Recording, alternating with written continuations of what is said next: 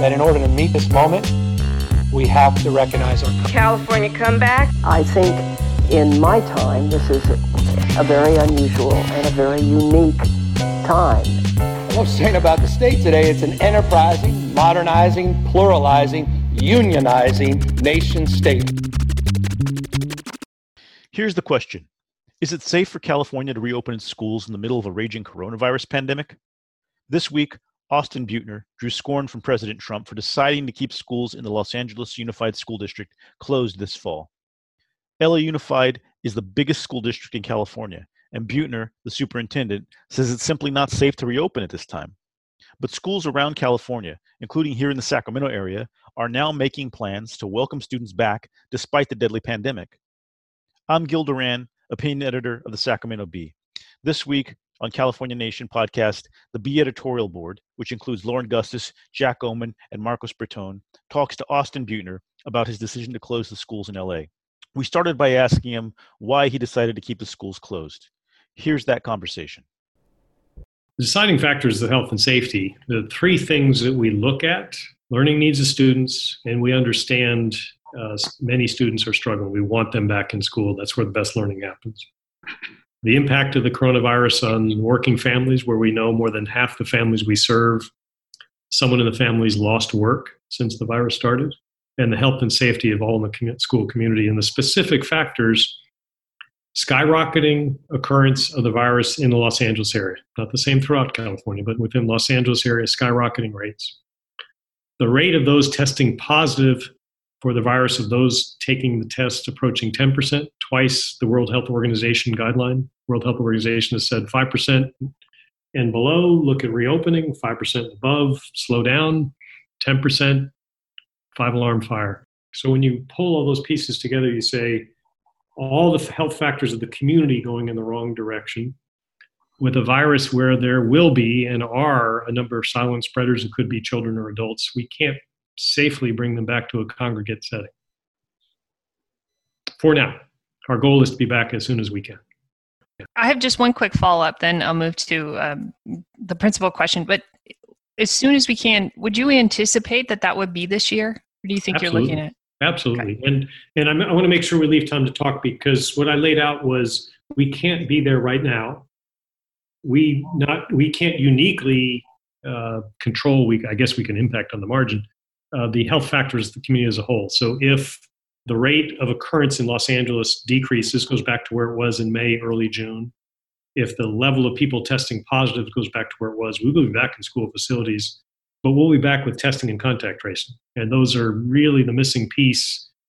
Uh, it's disappointing to me that we're not looking at the need to connect them in schools. And so many of the challenges society faces present themselves in schools the impact of poverty and all kinds of challenges, as does health and safety. And testing seems to be the province of a different set of people having a different conversation. But if we look around the world where it's worked, where school communities have been brought back together, they're implementing the health and safety practice, which you and others have well chronicled. The stay a little bit further apart, put tape on the floor so you know about that, wear a mask, clean every surface, that's been well chronicled. We will do that.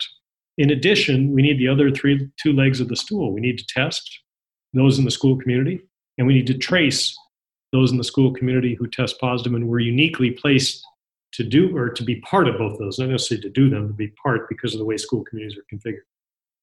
Thank you. Uh, for that clarification. You talked about uh, how uh, our most significant issues often present in schools. And equity certainly um, has been an issue as we've navigated um, distance learning through the spring. I'm curious about, I, I would love to learn more about what you learned that worked that we might apply in other districts or that you will apply as we talk very specifically about distance learning and re entering uh, a community, if you will, a virtual community that will include distance learning up and down the state? Sure a couple three things. First, start with what I'll call table stakes, the basics. Uh, we learned it's possible to connect every student. We didn't start there. Every student didn't have a device. Every student didn't have access to the internet. Every student wasn't connected to the school community. Within a matter of weeks, not months, we did that. 100%, all. Not most, not many, all so everybody was connected. Uh, that's a powerful set of tools. Uh, the second thing is we trained, wash, rinse, repeat. 35,000 of our educators uh, went through training on how to use the tools and technologies to, and to teach online. We had almost 14,000 sign up for another 30 hours of training to become masters of online instruction, what it means.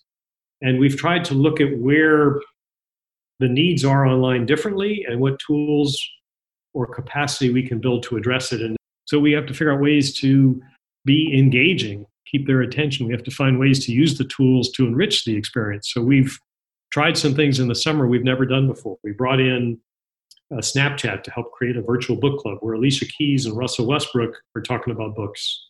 And students can download the book for free. We raise charitable money to make sure students can access those books. We brought in James Cameron to teach a class on the voyage of the Titanic and Illumination to teach our kids how to animate and tell stories. And uh, Fender, we got a thousand kids, probably the biggest virtual guitar class in the world right now, where Fender has provided them each with a free guitar and they're learning. And we will further push the boundaries while school facilities will be closed and we won't bring all students back. We're going to look to see if we can't bring some back in a very targeted fashion uh, who might be struggling or need the most one on one in the form of tutoring or other things to complement what we're doing online. Mr. Superintendent, the successes that you just cited are very impressive, but can you speak to the challenges of distance learning, particularly for those students who don't always have a safe and stable place at home to learn? It's a real challenge.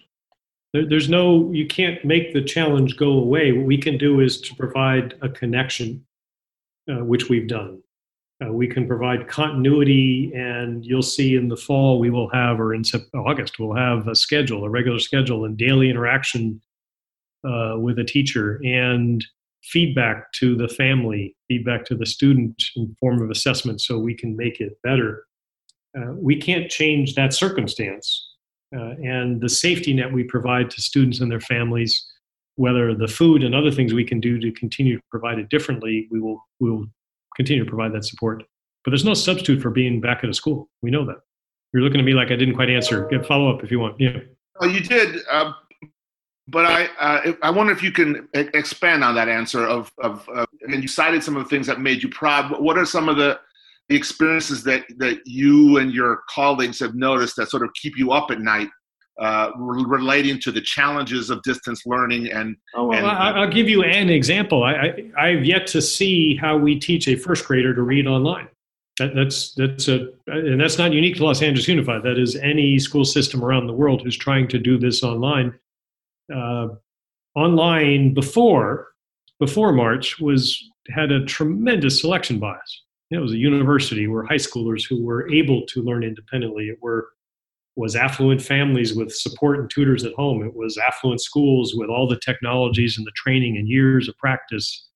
Uh, well, we serve every student. We serve students who haven't learned to read yet. We serve students with differences and disabilities we've served students who come from families where there's a real struggle and the struggle's been made worse by the coronavirus. That's the journey of public education. We're adapting as best we can, but without question, we want to be back in school facilities as soon as we can. But we got to balance all three because we can't let our heart uh, and the anguish we feel about the inability to serve the student with differences or disabilities as well as we could at school to say, okay, caution to the wind, Forget the fact that half of the carriers we can't identify. Forget the fact that the virus and the disease factors are going through the roof.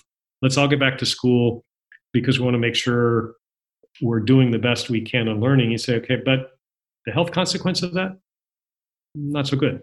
So, of the three, there's some non-negotiables in there, uh, and I, I, I'm frustrated. If I express frustration because the testing and the tracing is a missing piece that nobody's talking about. Nobody's connecting that to school. The Dodgers, uh, you know, the Padres, they're getting tested to go back to work. What about teachers and students? Is it a money problem? I've tried to dimension. I don't think it should be a money problem. Is it a capacity problem? Well, let's get on. It's been five months. People are asking us what we're doing for the student. I'd ask for the health authorities to say, what are you doing about the testing? Because that gets us back to school. Sir, um, in light of Secretary DeVos's recent statements and the president's uh, absolute insistence on reopening schools this fall, how does that square with what you're doing? Are you do you feel like you're getting any useful federal guidance at this point? I won't comment on the politics. Uh, I'll comment on, if I can, on the substance, which is you can't just wish us back to school. If the federal government has a role to play, I can give you three things. Real simple. Fund us for the devices and internet access for now. Fund us for testing and contact tracing. In the context of the trillion dollars a month it's costing the economy or the scope and scale of the fifth largest economy in the world, it's a very small amount of money. Fund us for that fund us for IDEA. The laws about the standards to which we need to provide service to students with differences and disabilities are set at the federal government, IDEA, more than a generation now, and we exceed those standards. The federal government themselves admit they provide less than a third of the funding they're supposed to under that same law. So, my wish for federal authorities is yes, cheer us on, tell us what the goal is, that's fine. I can accept that. But then take responsibility for the pieces that you can actually control or play a constructive role in. And it would be fund the device, fund the testing, and fund IDEA. We'll be having a different conversation in six months about students. I've got a question, uh, and it's a personal question to some degree. I have a first grader, so we're learning to read um, together. And I think a lot about what parents should be doing right now. And I think a lot of parents don't have the right answers to that question or they don't know what specifically to do. This is unprecedented. If you were to ask parents to do one thing, or if parents could do one thing, what is the single most important thing that they can do? Read to their child. I'll give you the second one, which is maybe a little broader than that. That may be a little targeted towards early learners. Uh, would be to connect with their child's school and make sure they're informed. We have created a YouTube page with all kinds of training videos. We have this week actually 40 town halls throughout the communities we serve, from Carson to Boyle Heights to Chatsworth, where we have teachers and educators asking questions, answering questions, letting folks know where the resources and information are. And this transition to the center of school being at home from the classroom is a huge transition in responsibility. Organizing the homework, uh, being the proctor, uh, being a tutor or an assistant in their child's work. We've got help for each of those if families will reach out to us. What advice would you give to other education leaders who are grappling with the same decision you've had to make over whether to return to school or to maintain some form of distance learning until it's it's safe? You know, look at those three things: the learning, which we're all looking at, the same struggle, the impact on families, and bring in science as we have. We have UCLA helping us and others, experts, because the community factors will be different you know, we're an hour's drive from Orange County. I don't know if they're looking at different rates of infection, but they've certainly, uh, if there's 360 degrees in the circle, they're going the other way as fast as they, as fast as we're going the other direction.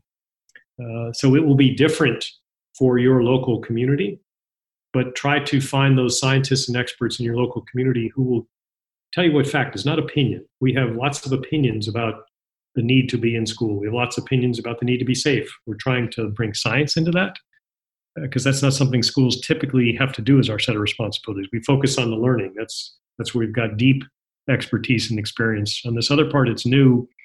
And at each step, we've tried to say, what is the problem we're trying to solve?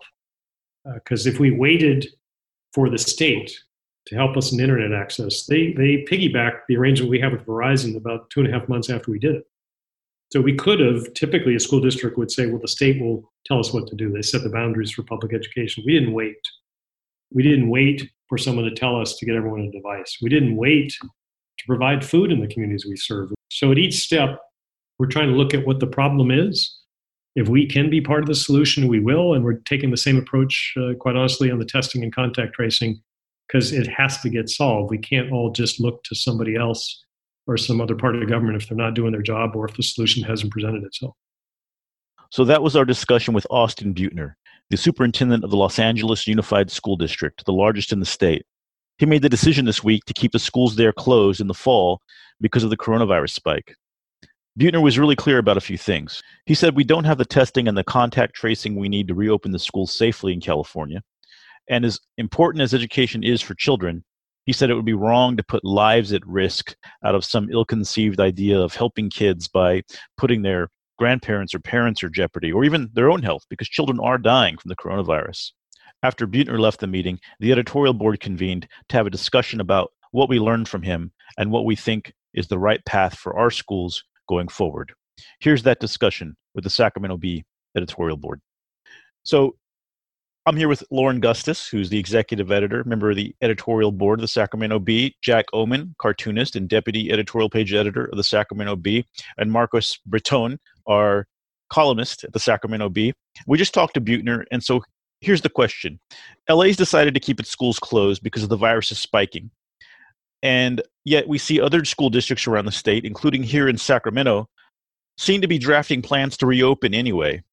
Marcos and Lauren, you have children here in these schools. So who's right? So uh, I I think that uh, Mr. Beutner's words are well taken, and I have a difficult time seeing how my children's school can open safely at the end of August. And uh, and I say that as someone who needs his kids to be back in school.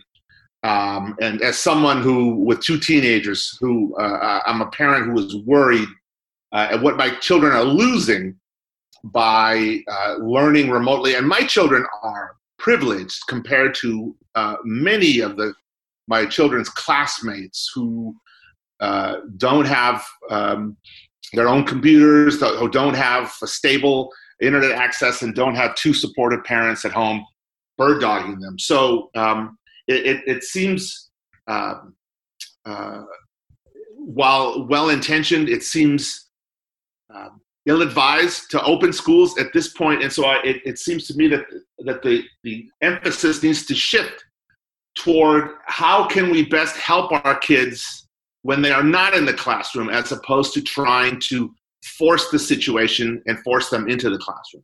Yeah, um, Thanks, Marcos, and thanks, Gil, for the opportunity. Uh, I'm a pretty practical person, and as you look at the reporting that the Bee and other news organizations have done, you see we tried to open up and then we had to shut back down, and we shut down gyms and we've shut down restaurants and um, our indoor spaces, uh, our indoor public spaces, I should say, are right now off limits. And I just can't reconcile that with creating a safe experience in the schools right now. I acknowledge that everybody makes their own decision and you make a personal decision and you got to do what's best for you and your family. And at the same time, it seems like a stretch to get to a safe reopening in a matter of weeks up here in Northern California. Jack, did you find Beutner's take on this convincing? I found it very convincing and absolutely not. I, I maybe I would just keep them out. Maybe I would just withdraw them. I, I, I, I and I wouldn't struggle with it for a second. First, because I believe that um, we're not asking teachers to be essential workers and number one and number two i've spoken to quite a number of teachers in the last couple of months about how they were handling this situation and there are so many homes where you know they're not like middle class homes particularly in Los Angeles and they are one of my teacher friends told me that a significant percentage of the students don't even show up on Zoom just because of technological barriers number 1 and number 2 they uh, some children are 10 11 years old and they're taking care of three or five year old kids and so they're very distracted. I mean i don't know what the right answer is but i do know that i don't believe that that they should be f- uh, forced to be uh, teaching in petri dishes. And we see now there's a Wall Street Journal story out today. Israel is now starting to regret having opened its schools again because the infections are spiking in students, spiking in teachers, spiking in families, and there's a real uh, consideration of whether that was the right move to make. Uh, seeing what happens. So if we see what happened in other places, now other countries have opened their schools, but they also weren't in the middle of this ferocious spike that we're seeing here. So it just doesn't seem very wise. And once again, in this situation, Governor Newsom is largely trying to leave the decision up to locals. And when we see the result of that at the state level has been this disaster, basically, where we're going back to square one, I guess the question is whether leaving it up to locals is going to work for schools, or do we need more leadership from the governor? One of the things that I thought uh, the superintendent said that was pretty interesting was that look, we need testing, right? We need testing and we need contact tracing. And that's an effort that can be coordinated at a statewide level. And why are the Padres and the Giants uh, getting coronavirus tests and we can't get them in schools? And I acknowledge that that's a complicated issue and that there are um, uh, certainly responsibilities that lie at multiple levels of government. Um, however, you know, we've got to think about how we can do better contact tracing and how we can get more tests uh, into schools. And I would say that that would be a place where we have demonstrated as a state that we can flex our muscle previously. And can we do that again such that when we do return, we are prepared uh, for um, re-entry such that it's responsible.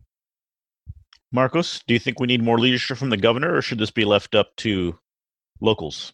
Well, I don't think it should be left up to locals. We do need more leadership, and I heeded the superintendent's words. To me, the words that he spoke that really rung out to me were when he said, "Fund us uh, for um, in in the funding schools to make sure that it was safe for kids. And to me, that that that speaks to how we need to be providing all kids with stable internet access, with a laptop, uh, and, and, with a safe place to, to study, even if it's away from the school. Uh, and and so, if there is uh, a lack of leadership, uh, it's going to play out on that level. Uh, and so, if if if Governor Newsom really is the leader that he makes himself out to be, uh, then he's going to talk about uh, how we're going to help kids who are not as privileged as his kids. You know, I'm going to take a slightly contrarian position here because I I have felt that he's actually done a pretty good job overall. I think in the last couple of weeks he's gotten bogged down in his own rhetoric, and um, the problem that I see that he faced early on was that uh, there was no coordinated federal response to this. And quite frankly, that continues to be the case. I think where he went awry was that he was facing a lot of local political pressure. And I think fundamentally, Newsom, there's a part of Newsom that is not liberal. He is a small business owner. He, well, it's worth you know several million dollars, and so I think sometimes he thinks more uh, conservatively and business and in a business orientation than than you would think. And so I think, you know, is he providing strong leadership? I think he's providing pretty effective leadership most of the time.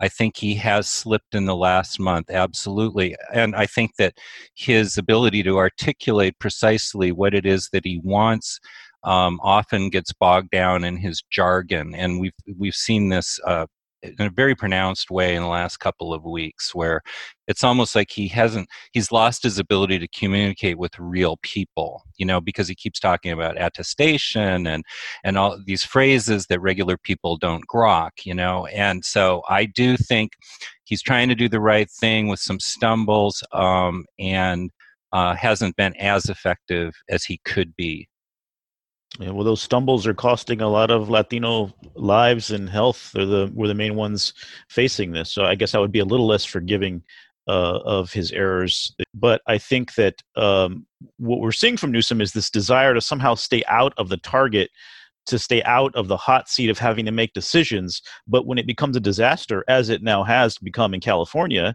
he's the one who's responsible for it anyway. So it's not clear to me why he would continue to seek to evade responsibility when he's definitely going to be held accountable at the other end. I think most politicians, um, especially conservative ones, would seek to have a more more of a command and control model over a situation like this. If you're going to be on the hook for the results, then you want to be in charge of the response. And I think that's what we've been hearing from Steve Glazer and, and, and, others. So I'd push back a bit there on the idea that Newsom is doing a good job. I think he was doing a good job until it became a disaster because of the poor decisions he made. And so it's hard for me when lives are on the line to reconcile good leadership with with disaster if that makes sense. No it does make sense and I, and and and you raise the best point which is um, now this vacillation is costing lives. And i did i did i did note that in the last couple of weeks i felt that you know he has fallen short. Mm-hmm. so I, I don't want that to go unaddressed but i do agree with you. And so i guess the question is seeing everything we've seen over the past few months, where there was a good, strong start by Newsom that then became, you know, the California miracle became the California nightmare. Is the idea here that we just open up and see what happens and then roll it back once teachers, students, and parents start dying of, of COVID 19? And I think it seems to me we're pretty clear here on what our verdict is, but just for the record, uh, do, do we think Sacramento schools and schools in California should be reopening in the middle of an infection spike when we don't have the capability to test and trace and provide for safety. Well, an hour ago, the AP moved a story that said that Fauci was extremely optimistic about the the current trial um, that the NI uh, that the CDC uh, under his uh, leadership um, has um, put out going forward. So that's good news, and I think that if we can put off exposing everybody for another six months, then Sacramento should follow LAUSD's lead as well. One of the things we haven't really touched on is cost. Cost to operate a school uh, within the confines of a pandemic, with um, staggered schedules and uh, distance learning, in addition to in person and uh, tests, masks, PPE, do the students have what they need? Do the teachers have what they need? Um, not that this is the only reason that we make a decision but if we think about sac usd very specifically we know that its budget is shaky at best. Um, and i want my kids to be at sac usd for years. I want them to have a positive constructive experience just as they did last year. And in order to do that, we've got to make the best possible decision that we can right now. I would love to see resolution sooner rather than later so that we can get on a path that's going to be as constructive as possible for as many kids as possible as we look at what the options for distance learning are in the fall. Marcos, we'll leave it with you. Uh, yeah, I myself have not had the heart to have the discussion with my children that maybe the fall is not going to be what we hoped it would be at the end of the last school year, we all looked longingly at, at Labor Day as, as a chance where some normalcy would return to our lives. Uh, and so I'm going to have that uncomfortable discussion with my own children very soon. Uh, and so, uh, because I, I, don't think it's realistic. Uh, and I, I don't know, even if my school opened, I don't know if I would send my children uh, uh, in the fall. Given the fact that we can't guarantee the, the safety of the children and of the teachers as well. So, uh, until that happens, until that happens, we're um, we're in a crisis really, uh, where our, our, children are, are, paying a price uh, for a, a, lack of leadership and, and, a lack of, of political will to respond sooner uh, and and and more emphatically, and and and and to uh, for all of us, I think, to be beguiled a little bit by. Uh, a very charming governor who spoke very well at the outset, but clearly um, the issue of of of, of testing and and uh, uh, was has not ne- never been what it should be.